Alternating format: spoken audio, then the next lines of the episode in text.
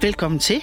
Jeg hedder Lone Sejls. Jeg er forfatter og journalist, og jeg sidder i dag over for Sebastian Rikkelsen, som jo er øh, skaber af en af de mest interessante serier af podcasts, jeg har hørt længe. Og øh, den hedder Den Danske Seriemorder. Og det er jo sådan, at øh, vi har jo ikke rigtig sådan i nyere tid nogle seriemordere i Danmark. Eller har vi? Det er jo, hvad du undersøger i den her podcast, Sebastian. Nej, men det har du ret i, og tak for den øh, søde introduktion. Det er jeg glad for. Men øh, du har ret. Øh, det er jo lige præcis det, jeg har kigget i, for at se, om, øh, om der kunne være flere forbrydelser bag Ammermanden, end dem, han er dømt for. Det var sådan ligesom hovedtesen til den her podcast. Og, og det skal siges, vi to har talt om det på et tidspunkt, om det her fænomen med seriemordere. Det er jo ikke noget, man ser meget i Danmark. Nej. Og det er jo også et definitionsspørgsmål. Altså, ja. hvor mange skal man have dræbt, før man er en seriemorder? Og, og det, det er jo sådan formelt, hvis vi lige skal samle det op for folk, så er det sådan tre eller derover, så siger man seriemorder. Det er rigtigt, men igen, det er virkelig et definitionsspørgsmål, for det er jo FBI, som er øh, seriemordernes grundfader. Det er dem, der ligesom har skabt begrebet i hvert fald, altså brugt det som ord øh, her i 70'erne og 80'erne. Altså der, der, der, der der beskrev de det som en, der havde dræbt tre eller flere personer over to eller flere hændelser. Så var man seriemorder. Men, øh, men det skal sige, selv samme FBI, de har så faktisk ændret øh, øh, altså de har ændret begrebet her inden for, jeg tror det er faktisk ikke mere, meget mere end 5-6 år siden. Så, så, så nu skal man faktisk kun have dræbt to personer over to forskellige hændelser, for at de beskriver det som seriemorder. Men igen, det er en stor definition, og jeg tror også, det er sådan ikke det, der der tænder mig og interesserer mig, men det er mere de her personer, der er bag. Og, og der findes mange i Danmark, tror jeg, der har det i sig, men som så af den ene eller den anden grund ikke er, er kommet op i så mange drab. Og din podcastserie, den handler jo om, om ham, vi kalder Ammermanden. Og for dem, som måske nok har hørt det her Ammermanden, øh, men måske ikke lige ved, hvem han helt præcis er. Kan du så sådan lige komme med sådan en lille kort karakteristik om, hvem, hvem er det, vi taler om, når vi taler om Ammermanden? Altså, jeg har selvfølgelig meget svært ved at komme med en kort karakteristik af den mand der. ja, jeg, har brugt, jeg har brugt mange år på ham efterhånden. Men altså, den korte udgave er, at han er en øh, mand fra øh, 1965, øh, født her i København, ude på Amager, øh, startede sit liv i Urbanplanen, et, et socialt boligbyggeri, som faktisk i dag i 60'erne var øh, øh, altså noget for det bedre borgerskab. Det var i hvert fald det, man ønskede, men det blev ikke rigtig sådan. Og så som 11-årig flyttede han og, og familien længere ud på Vestamager, og øh, Stadigvæk i, i socialt boligbyggeri? Eller? Øh, ja. Altså på Vestamager, og det er det faktisk også den dag i dag, altså det er et kæmpe, kæmpe stort øh, kolonihaveområde. Ja. Øh, så, så faktisk ikke sådan et socialt øh, boligbyggeri, men, men selve området også, det, det, det var sådan et, øh, sådan et område, hvor Københavns Kommune sagde, øh, hvis du har brug for noget grønt, og så kom herud, så kan du købe billige huse. Der mangler godt nok lige kloakering og sådan noget, men det, det, det, gør, det laver vi inden for de næste par år. Og så flyttede en masse håbefulde mennesker derud, blandt andet Amagermandens familie, og så viste det sig, at Københavns Kommune, de hjalp ikke lige med den kloakering, så det gik ikke så stærkt, som de havde håbet. Så det blev sådan der var sådan en nybygger stemning, som så stille og roligt blev sådan mere og mere sådan lidt sørgelig, og derfor så blev det sådan lidt et socialt øh, område. Øh, men tilbage til, til Ammermanden, så, så udadtil har han faktisk levet et relativt øh, normalt liv. Øh, nogen vil måske sige den en lille bitte smule uambitiøs, rent arbejdsmæssigt. Han har været flyttemand øh, og rengøringsassistent ude i lufthavnen, øh, sådan arbejdsmæssigt igennem det meste af sit liv. Øh, og han arbejdede meget om natten der. Han arbejdede meget om natten. Men, men det, det med Ammermand, det er så, at han havde et helt klart dobbeltliv, hvor han så øh, var primært voldtægtsforbryder, men også drabsmand. Det er den meget korte karakteristik af Ammermand. Og hvis man løb på ham, øh, vi ved jo alle sammen nu, at han, han, sidder ind, han er indsat i fængsel, mm. men hvis man løb på ham dengang, han, øh, han stadig arbejdede ude i lufthavnen og mm. stadig var aktiv, øh, hvordan så han ud? Altså, øh, jeg har talt med rigtig mange, som var tæt på ham, og øh, jeg har selvfølgelig også set en masse billeder. Og han bliver beskrevet som en, øh, som en køn mand, øh, men som kan slå totalt over og få øh, sorte, øh, døde øjne. Altså, han, øh, han var en helt normal mand, og det er også en af de ting, der gør det her meget interessant, fordi man kunne simpelthen ikke se, at han var et monster øh, inde bagved. Og selv øh, de personer, der har været meget tæt på ham, de har stadig den dag i dag svært ved at forstå, at han har kunne gøre alle de her ting, imens han har levet et helt normalt liv på den ene side. Så altså, han var en normal udseende mand, som man ikke tænkte... Var han høj? Var han... Øh, han, han var, øh, han var øh, omkring 81, jeg tror det var 1,79, og han, han vejede omkring øh, ja, 75 kilo. Han var sådan meget... Helt normalt bygget? Helt normalt bygget. Og, øh, var han sådan tillidsvækkende, når man så ham, eller kunne han være det, tror du? Ja, altså det tror jeg. Han, han var... Han var sådan en af dem, der talte rigtig meget, og var centrum øh, i, i de omgivelser, han var i. Øh, og, og der er faktisk også mange, der beskriver ham lidt som en løsløgner. Altså fordi han, han bare kører ud, og han var en fantast. Mm. Øh, på arbejdspladsen, hvis, hvis han hørte nogen, der snakker om tæpper, så kunne han sige, prøv at høre, du kan købe billige tæpper gennem mig. Og så, når det kom til stykket, så, så svarede han ikke lige på beskederne og sådan noget. Så altså, han fandt hele tiden på historier, der ligesom bragte ham i centrum. Og der var så også mange, der begyndte sådan at fange den, og sådan sige, nå, ja, det er bare mig selv. Altså, han, han taler bare over sig. Så, så, så, så på, en, på en vis plan, så blev han også en lille bitte smule øh, til grin, fordi han blev ved med at føre sig frem, som han gjorde. Og den her podcast, øh, som man, man jo kan høre her mm. på Mofibo Storytel, hvad var det, der drev dig til at ligesom prøve at sige, nu endevender jeg nogle andre sager mm. for at se, har politiet fået det hele med? Var det ligesom den der tanke, har politiet fået det hele med? Jamen, der er faktisk flere aspekter i det. Det skal siges, at jeg har arbejdet som politibetjent inden hos Københavns Politi, øh, og, og jeg var blandt andet efterforsker i 2010, da Ammermanden blev anholdt. Og det skal siges, at jeg har ikke arbejdet med sagerne øh, som politibetjent som sådan. Men mange af mine kolleger i efterforskning, de, øh, de næsten high-fivede, da Ammermanden blev anholdt i 2010 og sagde, ham her, han har så stået bag øh, mange flere forbrydelser end dem her, vi tror, øh, han umiddelbart bliver dømt for. Hvad fik dem til at sige det? Ja, men det er jo det her med, at igennem tiden har der jo været mange uopklarede drabsager og voldtægter, øh, som jeg så ikke har kunne knytte en gerningsmand til. Og, øh, og Ammermanden, man, man fandt jo ud af, at det var over en periode fra 1987 til 2010, hvor han begik sine forbrydelser, øh, og måske også før det. Men altså i 23 år var han aktiv, hvilket er helt uhørt i dansk retshistorie, at, at, at, at sådan en person kan fortsætte så lang tid.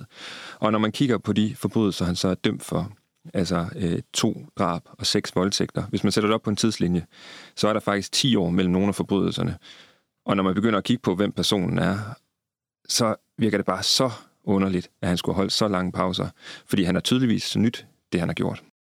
Og jeg ved også, at øh, du ligesom jeg har, har kigget sådan på, på seriemorder som sådan et fænomen, mm. og øh, der er vel også noget med, at, at, at der er det, man kalder en cooling-off-periode, inden man, inden man slår til igen. Men, men som du siger, når man, når man sætter de her ting ud på en timeline, mm. Mm. så er der altså nogle store huller, hvor man tænker, hvad lavede han lige der i det ja, område ja. og det tidspunkt? Og det skal jo siges, det skal jo siges altså, der er jo ikke, det er jo ikke bevist, Nej. at han har lavet flere. Nej. Øh, så, så, så på den måde er det en gissning, som, som falder tilbage på mig. Og du har helt ret i, at nogle af de her serieforbrydere, som... Øh, man faktisk kender godt fra udlandet, fordi de, de erkender deres forbrydelser og begynder at fortælle om det, og så begynder man at lære mere om, om deres hoveder.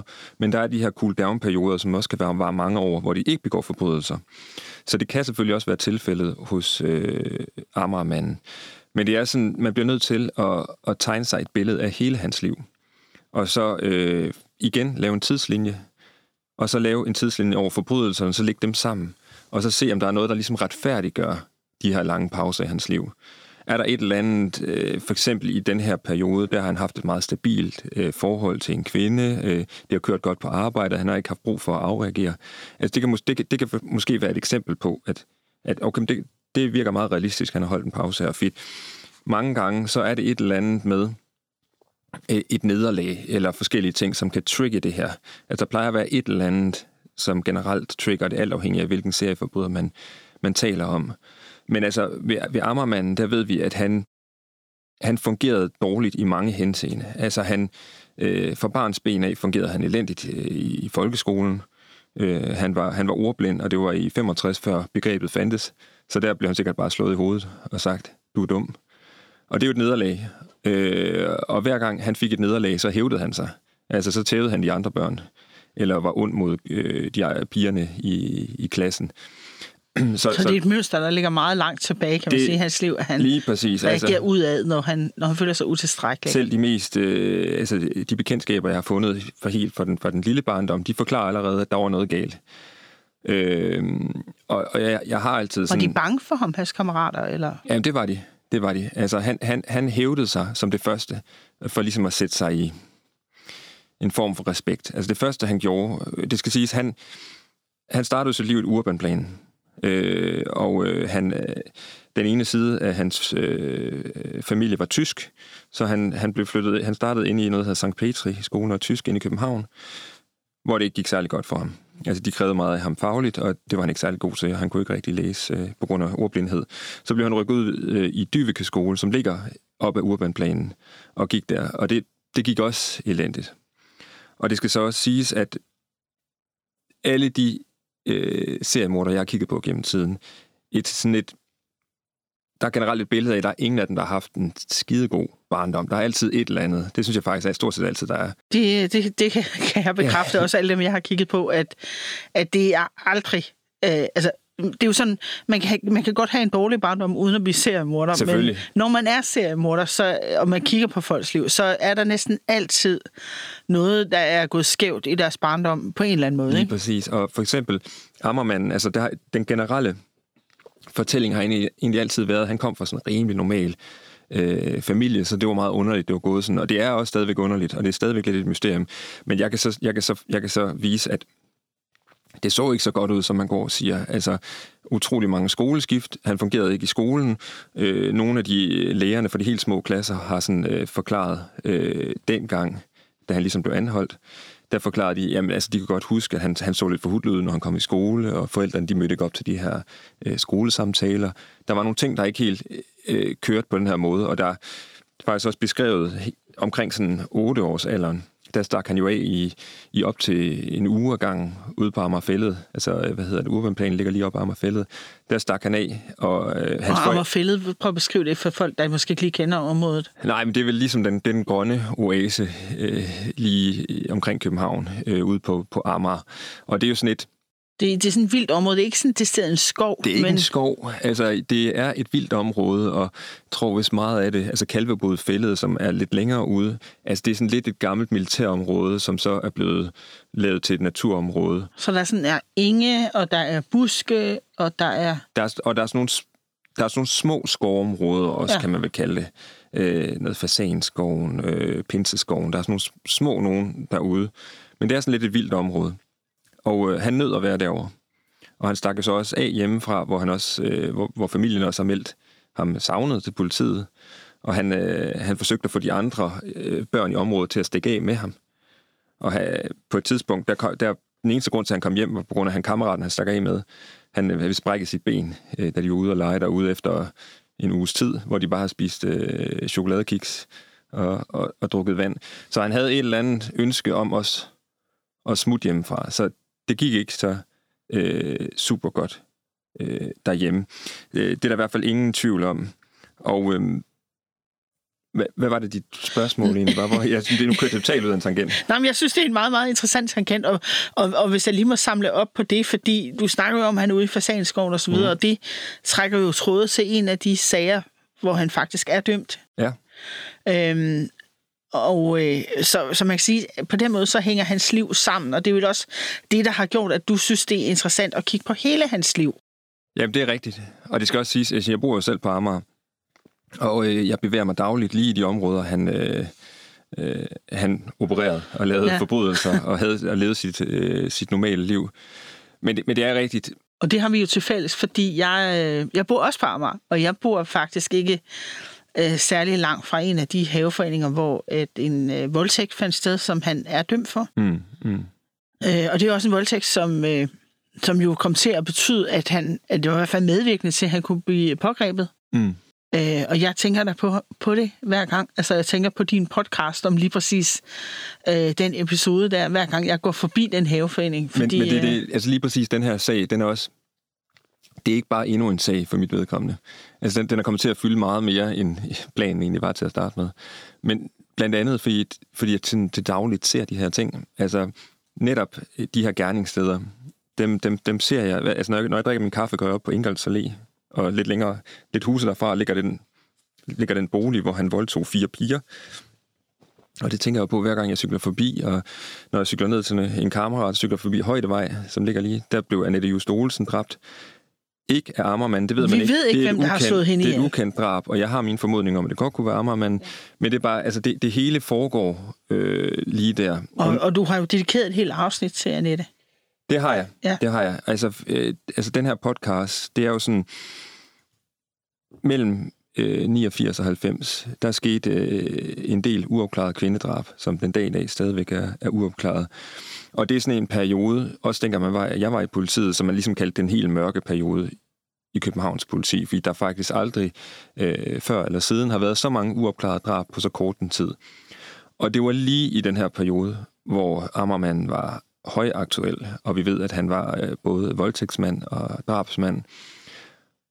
Og, Og det, det, du prøver at gøre i din podcast, det er jo sådan set, at du lægger de her uopklarede sager frem, Mm.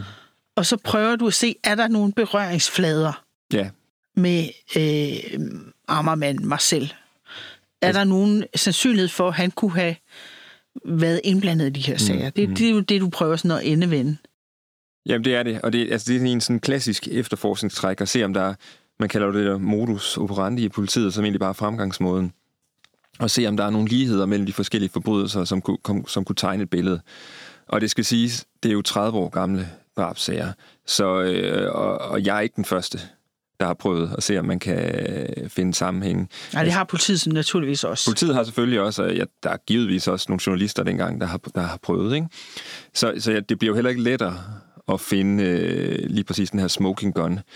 Men jeg vil så sige, at, at tiden er også meget øh, moden til det. Altså, øh, vidner for den gang, øh, folk, der sidder inde med viden, altså det, det, det er ved at være oppe over, det er nu, de skal komme ud med det. Og det er blandt andet sådan en podcast, der gør, at, at, at folk kommer frem med den viden, de har. Fordi der er sådan en saying inde i politiet, der er altid nogen, der sidder med en viden, som kan skubbe tingene lidt frem. Ja, der er altid nogen, der ved noget. Som... Altså, f- og der- nogle gange så ved de ikke engang, de ved noget. Det er rigtigt. Det er rigtigt. Og, og som et eksempel øh, kan siges, at den første forbrydelse, som Ammermanden er dømt for, det er et drab, der, øh, der skete i 1987 på en kvinde, der hed Edith Andrup, ude i Valby. En ældre kvinde. En ældre kvinde, som øh, Ammermanden han havde flyttet for. Han arbejdede i et flyttefirma på det tidspunkt.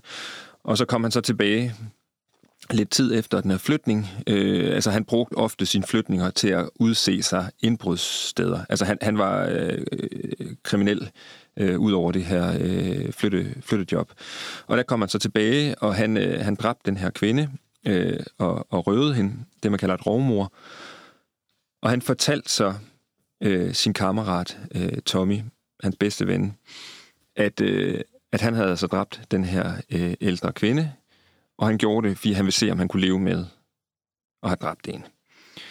Og øh, Tommy, han, øh, han gik ikke til politiet på det her tidspunkt. Et, fordi han var lidt i tvivl om, det var rigtigt, det Marcel sagde, og to, fordi han var bange for Marcel. Fordi Marcel, han var øh, klokkeklar psykopat, og det vidste hans omgangskreds på en eller anden måde også. Man kan sige, hvis man begynder at sige, om jeg slår lige nogen ihjel for at se, hvordan jeg vil have det med det. Det, er- det er Ja, det, ikke, det er vildt nok at sige. det er ikke, det er ikke det, sådan sundhedstegn. Nej, men, men så det, det, jeg synes er tankevækkende i det her, det er, at øh, øh, lidt tid efter, der øh, solgte Marcel så nogle af de smykker, som han stjal ved det her øh, røveri, øh, til, øh, til en person ude på Vestamager, og han forsøgte faktisk også at sælge til andre. Øhm, og de her personer, de kunne så se spisesedlerne på, øh, på aviserne, at der var et billede af Edith Andrup, og hun havde blandt andet et smykke på, hvor der, som var meget karakteristisk. Mm. Og det stod de så med i hånden, og de kunne godt se det, de lige købte mig selv. Så kunne de godt lægge to og to sammen, at det, det, det stammede for det røveri og det drab her. Og det vidste de godt, og jeg har talt med nogle af dem, øh, som forklarede, at de tror faktisk, at der var omkring 30 mennesker fra Vestamager, der vidste, at Marcel havde begået det her drab på den ældre kvinde, men der var ikke én eneste, der gik til politiet. Og det synes jeg jo er voldsomt i sig selv. Det virker jo øh, vildt. Ja, det virker jo helt vildt, fordi jeg vil sige, der er jo altid nogen, der har et eller andet horn i siden på, på en person. Og det er jo en rimelig let måde at komme af med. Og der er også nogen, der har en moral og siger, ej, det burde jeg gøre. Men, men i det her tilfælde, så, så lyder det som om, det var en kombination af, af frygt, fordi de var bange for mig selv, og han, han gik rundt og troede folk, øh, som han vidste, vidste det. Øh, men så også det her miljø øh, på det her tidspunkt, det var et kriminelt miljø. Ja, så de og, har ikke været, øh, nej, de har ikke set politiet som deres venner. Lige præcis. Altså, med, hvorfor fanden skulle man gå til politiet? Altså, det hjælper jo ikke noget. Mm. Altså, de, de har aldrig nogensinde hjulpet os. Så, så, så der var mange, der overhovedet ikke øh, skænkede det en tanke. Men nu var der, altså nu er der jo gået noget tid, siden du lavede din her mm. podcast. Mm. Altså, sidder du sådan her i de her, den her tid efter? Altså, tror du, der er nogle af de her drabsager, som du har kigget på, hvor, hvor der sidder den her slags vidner, inde, altså som sidder inde med, med viden, som du også, øh, altså som du beskriver her, mm. hvor de faktisk mm. vidste, mm. altså en af de, du kigger på, en af de sager, du kigger på, det er jo for eksempel øh, øh, Stine Geisler, ikke? som jo er et af de her mysterier, vi stadigvæk har i dansk ja, kriminalhistorie, ja. hvor man bare tænker, åh, hvorfor er det ikke blevet opklaret? Der var masser af mistænkte. Det var sådan en mm, mm. bizarre eller makaber sag. Ja. Øhm, altså, tror du, der sidder nogle vidner stadigvæk, som har en eller anden afgørende viden her, for eksempel?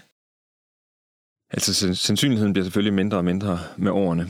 Men altså, nu, nu har jeg som sagt talt med nogle personer ude på Vestamager, som bare ikke skinker det en tanke, det her med. Og altså, så så jeg, jeg tror oprigtigt, der sidder nogen derude med en viden. Men det er nok mere en af den der slags viden, hvor de ikke selv ved, at det er vigtigt. Ja. Altså for eksempel øh, i forbindelse med det her pinsekarneval i 1990, hvor Stine Geisler blev dræbt. Altså der var rigtig mange mennesker. Vi skal måske sådan lige opsummere for dem, der ikke har hørt det, men Jamen. der ligger et helt fuldfedt lækkert eller de ved jeg ikke, om jeg skal kalde det, men det ligger i hvert fald et, et grundigt forklaret afsnit om hele den her sag. Men sådan lige kort fortalt, så var Stine Geisler en ung øh, pige, som arbejdede som servitrice på mm-hmm. en, øh, et sted, der hedder Sabines, og øh, hun var til pinsekarneval. Og den er er hun kom ned på Sabines? Allerede er den ikke, den er ikke helt rigtig. Det er rigtigt, fordi hun arbejder som øh, servitrice på, på, øh, på Christianshavn. Ja, og hendes, hendes stamværtshus... Hun kom ned på Sabines, det var, det var Sabines, øh, som lå i Tejlgårdsstræde, ja. hvor hun også boede. Ja. Og det er nemlig rigtigt, øh, den her aften i, øh, i juni 1990, øh, hvor der var pinsekarneval, som for de unge lyttere er det, der minder om Distortion i dag, hvis det så findes mere. ja. Men det var i hvert fald en kæmpe, kæmpe stor... Distortion med udklædning? Eller, ja, ja, ja, lige præcis. Det var en kæmpe stor gadefest, ikke? hvor, hvor folk bare var pissefulde og havde, ja. havde en fest. Og hun, hun havde været til fest ude på Østerbro med sine øh, gymnasiekammerater. Hun gik på gymnasiet på Christianshavn. Og da festen besluttede sig sådan øh, omkring midnat til at gå ind til Pinsekarneval, der fulgte hun med.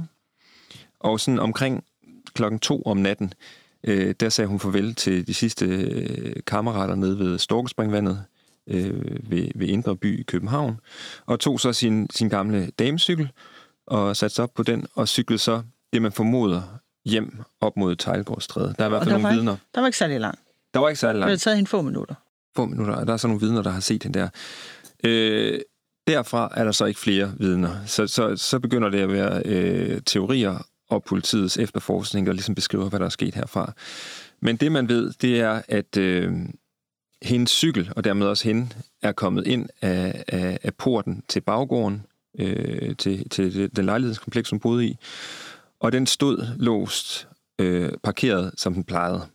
Og, det, og vi skal sige, at hun boede der, og så boede hendes forældre, nemlig også, eller hendes mor boede øh, i samme ejendom. Det er nemlig rigtigt. Hendes, hendes mor og far og bror, de boede i samme ejendom, og to etager over i det, man kalder sådan et klubværelse.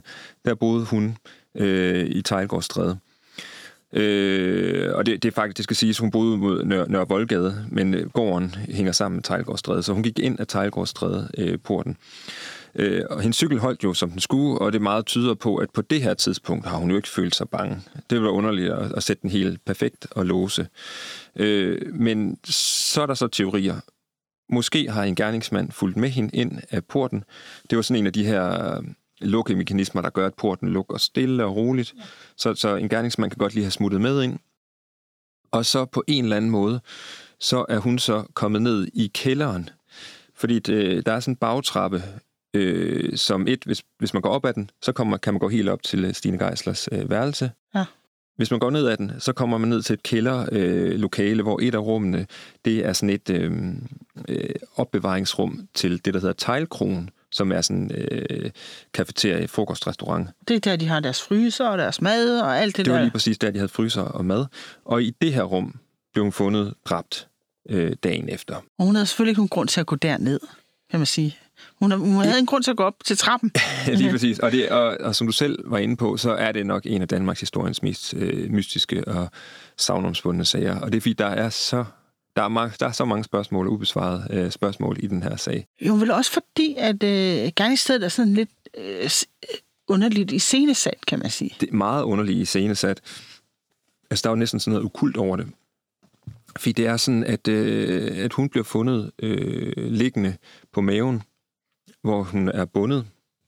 Hendes arme er bundet på ryggen øh, med noget ræb, hvor ræbet så er ført videre op rundt om halsen på hende. Altså øh, på den måde, hvis hun forsøger at komme fri, så kvæler hun sig selv. Ja. Som er en enormt sjælden bindemåde at se. Øh, det er nok noget, man, man måske ser i sådan SM-miljøer, men ved drabsager, der er det ikke, det er ikke noget, man ser. Det har også taget noget tid at gøre. Det har taget noget tid, og på det her tidspunkt har hun selvfølgelig været i live, for ellers spænder man ikke på den her måde. Så hun er blevet bundet øh, på den her måde. Så øh, øh, havde hun nogle, hun havde nogle små øh, lesioner på halsen, som tyder på, at, at der har været en kniv op omkring halsen. Og det, det er så politiets teori, at, at den her kniv har været op, op på halsen for, for at få hende ned i kælderrummet af gerningsmanden. Sådan, tro, du går med mig herned. Og så, øh, altså hun døde af luftmangel, fordi at øh, gerningsmanden har taget to klude, som lå nede øh, Øh, på gerningsstedet, og, og presset ned i halsen på hende på en måde, der gør, at øh, tungen blev trykket tilbage, og hun dermed kunne få vejret. Og det, det var egentlig det, hun, hun døde af. Og det, det er så formentligt, tænker jeg, at det kan være, fordi hun, hun skreg og råbte, at, at så blev der proppet noget i, i munden på hende.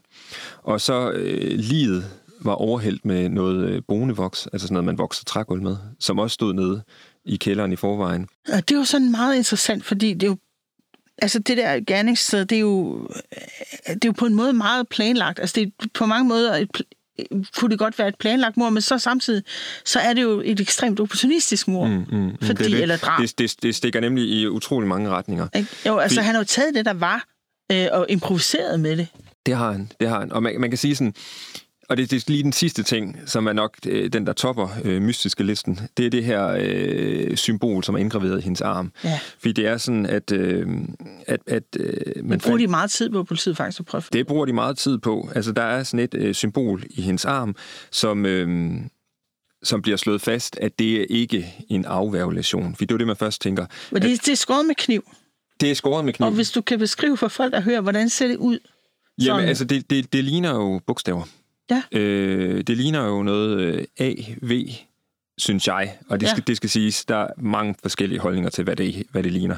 Så jeg synes, det ligner øh, for eksempel noget AV, eller et eller andet form for bogstavkombination. Ja. Øh, og det øh, retsmedicineren slog fast, at det er noget, der er sket efter Stines død. Så, så, så, og det er noget, der er sket bevidst. Det er ikke sådan et, øh, hvor man trækker et lig øh, over et søm, der ligger. Altså, det er lavet meget fint og lige. Så man kan se, der er ligesom så man kan en se, hensigt med det. Ja. Og det er, jo, det er jo så, når, når vi nu du og jeg interesserer os for, for, for seriemordere, så begynder man at tænke, kan det være en signatur? Er det noget, han ja. har sat for ligesom at stemple? Det er mig, der har gjort det her. Og det, det har alle jo tænkt på, hvad det kan være. Og der er jo aldrig nogen, der har fundet ud af præcis, hvad det her øh, symbol står for. Så det, det, det, det er jo sådan meget, meget mystisk.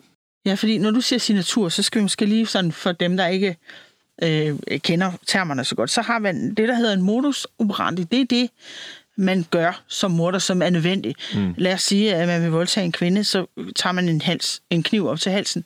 Det er modus operandi. Det kunne også ja. være en revolver. Det er også en modus operandi. Mm. Men når man så har gennemført sin gerning, øh, så alt det, man laver ud over det, som egentlig ikke er nødvendigt, som for eksempel at skære nogen i armen efter de døde, det er en signatur. Altså det er noget, der er ud over det nødvendige, kan man sige, ja. som er personligt for, for den her drabsmand. Øhm, og man kan sige, øh, nu har du jo undersøgt sagen i relation til mig selv, og vi skal jo understrege og sige, at der er jo ikke nogen, øh, der er skyldige for noget, medmindre de er blevet dømt mm. for det, eller de er skyldige i noget, medmindre de er blevet dømt. Men du har selvfølgelig prøvet at kigge på, kunne han være en mulig gerningsmand? Og ja. hvad tænker du om det? Øh, jeg tænker bestemt, at han kunne være en mulig gerningsmand, og du er selvfølgelig helt ret i, at der er jo ikke nogen smoking gun, der er jo ikke noget, der, der, der entydigt peger på den her person. Men det, der peger på, at det kunne være ham, det er, hvis man sådan tager den fra begyndelsen. Det her med, øh, med at hun har troet med en kniv, og der er indgraveret noget i hendes arm. Det er ikke fordi det endegyldigt beviser noget som helst, men vi ved i hvert fald, at Ammermanden altid gik med kniv på det her tidspunkt. Altså, han var småkriminel, og hans kammerater siger, at han gik altid med kniv. Så den, den kan i hvert fald krydses af. Så har vi det her med, at gerningsmanden ved Stine Geisler brugte de ting, der var på gerningsstedet. til at ligesom at øh, udføre den her forbrydelse. I scenesæt det på en Og i scenesæt det. Og ja, selvom han havde kniven, så brugte han de ting, der var der. Og der kan man sige, øh, øh, der ved vi, at øh, Marcel han har, han har dræbt Lene Bukart Rasmussen ude på Amagerfællet, som vi kort talte om. Øh, der kvælte han hende i hendes eget tøj. Øh, drabet på Edith Andrup, den ældre kvinde ude i Valby, øh, øh, kvælte han i hendes eget øh, tøj. En, øh, en øh, sådan, øh, hvad hedder det, en morgenkåbe øh, snor rundt Ja, om, ikke? ja. Og, øh, og øh, pigerne ude på Ingolds Allé, der blev voldtaget, bandt han med, øh, med chippetår, han fandt, og de fik alle sammen hovedpudebetræk og forskellige ting ved voldtægterne. Altså, han brugte altid ting, der var på gerningsstederne, så den, den passer også meget godt. Ja. Og du var inde på det her, at det, det var sådan, man ved ikke, om det er noget, der er forberedt eller ikke forberedt. Men forberedelsen kan også bare være det der med at have det der store ego, at, at jeg, jeg løser det, når jeg er i gang. Ikke? Ja. Altså, nu, nu, nu går jeg efter det her, og så ser vi, hvad der sker. Og så det, det der virkelig peger på, at han bør være mistænkt i forbindelse med den her sag, det er den her bindemod. Som alle, jeg taler med, forklarer, er meget unik. Ja. Altså, det, det er noget, man faktisk ikke ser. Og, Det er øh, noget, man skal lære sig. det er noget, man skal lære sig, og det skal siges, at... Øh, Det er ikke noget, man lige finder på på dagen. og, og hvor Marcel har lært det, det står også hen lidt uvisse, men det man ved, det var, at øh, han var ikke god i skolen, men øh, omkring 9. klasse, der, øh, der droppede han faktisk ud, og den 9. klasse, og kom på noget øh, skoleskib ud at sejle, hvor man kan lære knob af Ja, forskellige det er en vigtig del af og det, det, der kan man jo så begynde at overveje, om det kan være derfra, han har lært det. For vi ved nemlig, at øh, i 85, altså fem år før drabet på Stine Geisler, der bandt han en dreng ude på Amagerfællet på præcis samme måde, som hun blev fundet på. Og jeg har både talt med drengen, der blev bundet dengang, og en anden kammerat, der var ude øh, under selve episoden. Og de beskriver øh, enstemmigt, at, at Marcel bandt på den her måde, med armene på ryggen og en, øh, hvad hedder det, rebet gik Forbindelsen videre op rundt op til- til halsen, Ja. så, han, så han kvælte sig selv, han forsøgte at komme fri. Øhm, det skal så også siges, for ligesom at, at toppe det sadistiske, så i den her sag fra 85, så viklede Marcel så også øh, drengen ind i toiletpapir og satte ild til det øh, Hold efterfølgende. Og hvor gammel var drengen der? Øh, drengen han var nok omkring øh, 16, og Marcel var 20. Hold da op. Ja. Det Men- går jo men- helt forbi uh, drengestreger, må man sige. Ja, det går, det går ud over drengestreger. Men bare for at sige, at, at, at det peger jo ekstremt meget på. Og, og det skal siges, at, øhm, at lige nu er jeg i gang med at lave en øh, tv-dokumentar, som, som på en eller anden måde også kommer i forlængelse af alt det her. Og, øh, og jeg, jeg kan ikke rigtig løfte sløret for, hvad jeg kommer frem til, men jeg kan sige lige omkring Stine Geisler drabet Der kommer du lidt videre måske. og Annette Just Olsen Ja. øh, drabet, som skete på Højdevej. Altså de to sager, der, er- der er noget øh, omkring mig selv. Øh, Hvor du kommer lidt længere med det end, end, ja, ja, ja. end andre. Kan sige. det, den, ene, den ene af sagerne, sagerne der, der gør jeg. Ja. Så det, Så det der er, nogle, der er nogle for. forbindelser. Øh, hvad med sådan noget som DNA-spor? Øh, Mm. Det var han jo sådan ret bevidst om. Det var han, det var han. Altså, det skal siges... Øh, Kan man finde nogle spor i dag? altså, han har også... Altså, det er forkert at sige, at han har været dygtig, for han har været god til at slette sin spor i mange af de her sager, øh, men han har også været heldig, fordi lige omkring øh, 90, øh, hvor han begik mange forbrydelser, altså der var DNA-teknologien overhovedet ikke, hvor den er i dag. Og det gjorde også, at politiet sikrede ikke spor, som de vil gøre i dag. Så utrolig meget gik tabt, fordi de ikke vidste, hvad, hvordan DNA-teknologien vil revolutionere hele efterforskningen relativt kort tid efter.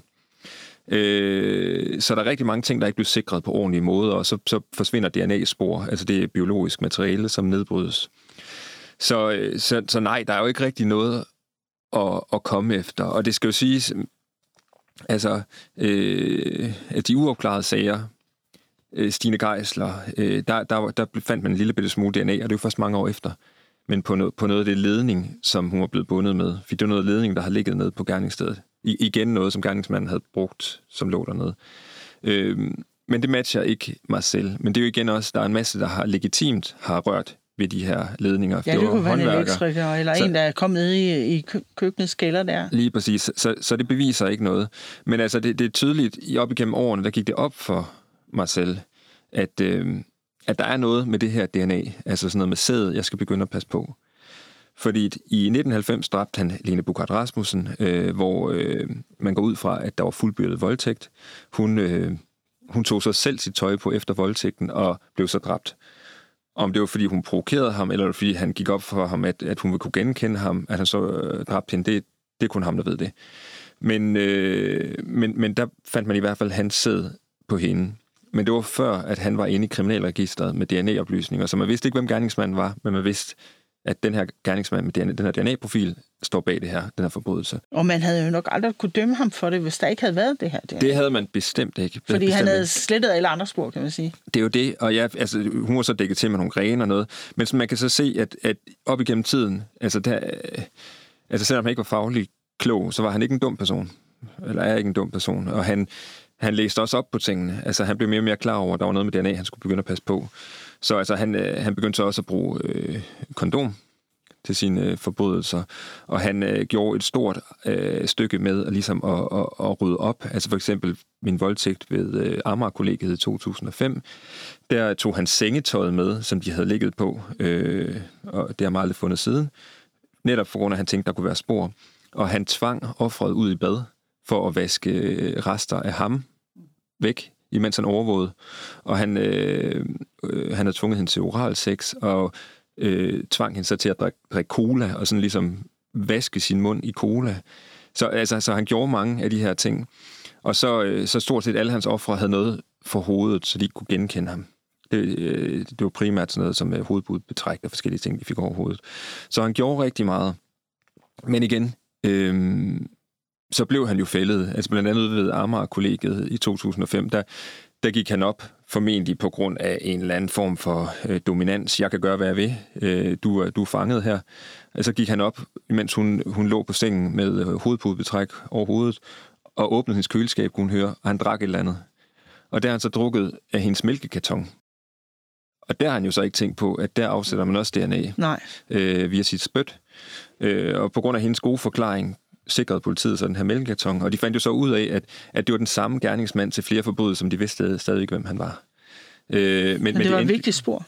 det var vigtige spor, og det, det endte jo også med, at han, han blev fældet på grund af den voldtægt, som du jo så nævnte i 2010 ude ved Kongelundsvejen på, øh, på Amager, en hæveforening.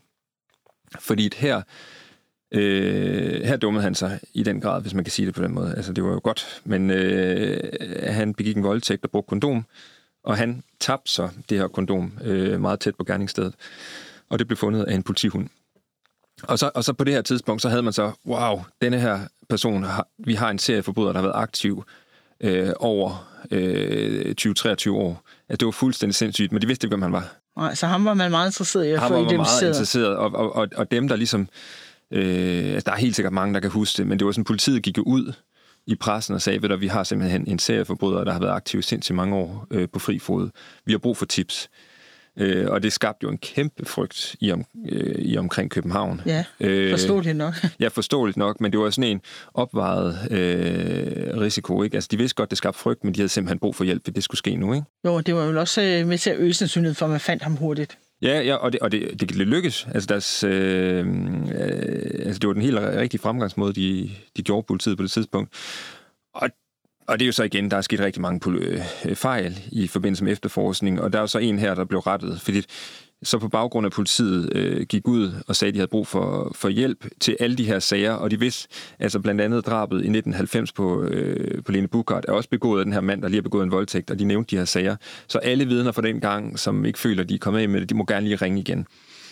Og så var det jo, øh, at i, øh, i 1990 var der jo en mand, der ringede ind til station Amager, og, og skulle til at forklare, at han havde set øh, Marcel Lysov Hansen, de havde gået på samme skole, øh, ude i området på det tidspunkt. Det kunne være, at det var interessant. Og Marcel havde langt hår øh, på det her tidspunkt, og også en anden person, øh, han havde set derude, der også havde langt hår. Og den her politibetjent, som bare var øh, øh, en dårlig politibetjent, øh, han, øh, han begyndte egentlig før, at vidneudsagnet kom, med at sige sådan, og du ved du ikke engang, om den dreng eller en pige, når det er langhåret, og han begyndte at være flabet. Ja. Og det her vidne endte med at smække på, uden at Uha. fortælle, at det var Marcel Lysov Hansen. Det var ikke så godt. Nej, og, så, og det var så i 2010, at hans mor sagde, fik du egentlig nogensinde sagt til politiet, at du så Marcel derude? Nej, det gjorde jeg ikke. Jamen, du bliver nødt til at ringe igen. Jamen, det vil han ikke. Så ringede, ringede moren ind. Og det var godt, hun gjorde. Og det skal siges, at hvis politiet dengang i 1990 havde hørt Marcel Lysov Hansen, så havde han været interessant af flere grunde, blandt andet fordi, at tre år tidligere, der dræbte han Edith Andrup, og der var han hovedmistænkt, så hans Ja, navn du, var kendt. han havde flyttet for hende, så man vidste, han var Man kendt vidste- i den sag. Lige der. præcis, og lige præcis. Han havde flyttet for hende, og man havde fundet hans solaftryk. Han gik altid i sådan nogle Adidas håndbold special sko. Ja. Solaftrykkene havde man fundet inde på gerningsstedet. Men igen, det, var, det, det beviste jo ikke rigtig noget, fordi Og han han også været derinde leg- legitimt. Ja, ja, ja. Øh, men, men, men bare det, hvis hans navn også var nævnt i en drabsag tre år efter, så ville politiet jo virkelig være interesseret i ham. Men det fik de aldrig dengang. Så i, i 2010 fik det endeligt, og kørt ud og, og anholdt ham for at sikre det her DNA. Og så fordi man stadigvæk var meget i tvivl, så fik han jo lov til at blive sluppet fri i, i 3-4 dage, indtil DNA-prøven kom retur. Og så var det, at øh, man fandt ud af, at det her det var Amagermanden. Og hvor lang tid fængsel har han egentlig fået? Jamen, han fik jo øh, det, der hedder en livstidsdom. Altså, han blev ikke erklæret sindssyg. Øh, så det er ikke en forvaringsdom, han har fået. Det er en livstidsdom. Og derfor er der jo også en teoretisk sandsynlighed for, at man, han kan blive prøveløsladt på et tidspunkt. Og, og det fører jo til, øh, hvad der nok bliver sådan det sidste spørgsmål her i, i, i den her podcast, det er jo, altså, tror du, han selv nogensinde kommer til at tilstå alt, hvad han har gjort? Mm, mm. Ej, det er et vældig godt spørgsmål, og altså indtil videre har han jo ikke tilstået noget som helst. Han mener jo, han er, øh, han er uskyldig. Øh, men men jeg, jeg vil sige, sådan grunden til at bibeholde sin uskyld, den bliver jo mindre og mindre. Altså jeg tror heller ikke på, at der er nogen af hans nærmeste, øh, der den dag i dag tror, han er uskyldig. Altså øh, beviserne er så enormt mange. Øh, så så jeg, jeg håber da, men på en eller anden måde, hvis man går ind i psykologien, så er hele hans selvbillede også bygget op omkring det her med, at han er uskyldig. Så, øh, så jeg håber rigtig meget. Og det, det, er ikke, det er ikke sådan en opfordring, men der kommer også et spørgsmål omkring anger. Altså hvis, hvis, hvis han ønsker at blive prøveløsladt, øh, det, det bliver han jo ikke, hvis han ikke øh, anger og kender. Så øhm, Men tror du, han kan føle det? jeg Med dit tror- jeg- kendskab til ham. Du har jeg tror- studeret hans liv meget Nej, godt. jeg tror simpelthen ikke, han kan føle det. Nej. Altså, det virker simpelthen, som om han har så lidt empati. Altså, det er jeg ikke et sekund i tvivl om. Men han er kalkuleret. Øh, så på den måde kunne det komme, øh, øh, fordi han ligesom øh, tænker, at det kunne være det bedste for hans sag. Men igen, øh, jeg er meget spændt på at finde ud af det. Fordi han har aldrig i alle de her år ligesom øh, ville gå i dialog med politiet omkring, øh, hvad han jo er dømt for. Altså det kan vi jo godt sige. Det han er dømt for, det han ikke vil tale om, øh, det de mistænker, han yderligere måske kan have gjort, mm. øh, har han selvfølgelig heller ikke. Han har simpelthen ikke sagt et ord. Han har simpelthen ikke sagt et ord. Altså, jeg skal sige, han har selvfølgelig udtalt sig i retten, dengang han blev dømt, øh, og han øh, opretholder sin uskyld. Men for eksempel sådan nogle journalister som mig, altså, noget, det, det vil han jo ikke. Altså, jeg tror, alle dem, der har den holdning, at han er skyldig, gider han ikke øh, øh, tale med. Så, så nej, det er aldrig sket, men det stopper ikke øh, mig i at blive ved med at forsøge. Hvorfor? Hvad er det, der fascinerer dig sådan ved ham? Ej, men jeg, jeg, altså, nu... Og at fascinere, det er selvfølgelig et, et forkert udtryk, fordi det er, jeg, der, jeg afskyer alt ved den her person. Men jeg finder det meget, meget interessant, det her med, hvad der har gjort, at han har været i det miljø. Nu har jeg mødt rigtig mange, og jeg bor selv derude. Været i det her miljø, og han har udviklet sig så, så ekstremt anderledes end alle de andre. Og der mangler jeg nogle svar, han stort set kun kan give mig. Og det, det, det, det kunne jeg virkelig godt tænke mig at finde ud af. Og så, øh, så er der altså hele det her efterforskningsgen i mig, som skriger, at der, at der må være mere. Og der har jeg virkelig også nogle ting, jeg godt kunne tænke mig at tale med ham om. Er det også for at få lidt retfærdighed for de her kvinder, hvis mor jo stadig, hvis drab stadig er uopklaret? Klart, det er klart, og det, det skal også siges, en af de tankevækkende, nu ved jeg godt, tiden er ved at løbe ud, men en af de tankevækkende ting, det er også på baggrund af den her podcast, Den Danske Seriemorder, der har jeg jo fået flere henvendelser fra kvinder, som, som mener, at de er blevet enten voldtaget eller forsøgt voldtaget af Ammermanden igennem tiden. Også, også, også bare det faktum, at jeg modtager så mange henvendelser, at det synes jeg også er sindssygt tankevækkende i sig selv, og det giver mig jo endnu mere blod på tanden, og jeg har så talt med mange af dem, og jeg får virkelig lyst til at, at, at dykke ned i det. Jamen, øh, så tror jeg, vi skal sige tak for i dag, og så vil jeg så sige øh, her til slut, at øh, man skal gøre sig den tjeneste og høre den her podcast, og der skal gå en særlig opfordring ud til alle dem, der hører den og tænker, hov, der er der et eller andet her, jeg ved. Øh, så skal man kontakte politiet eller kontakte Sebastian. Endelig.